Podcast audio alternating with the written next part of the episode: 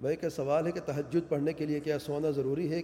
کیا بغیر سونے کے تہجد پڑھی جا سکتی ہے؟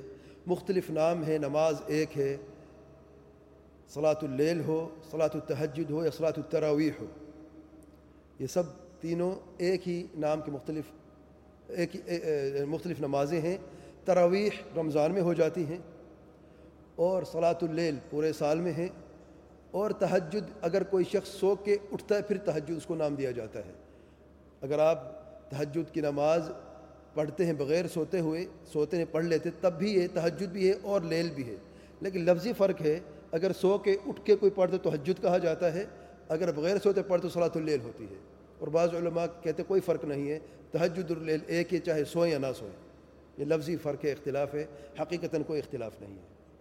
اللہ تعالیٰ آپ کو اور ہم سب کو توفیق عطا فرمائے کہ ہم تہجد کی نماز اور صلاۃ اللیل کا خاص اہتمام کریں۔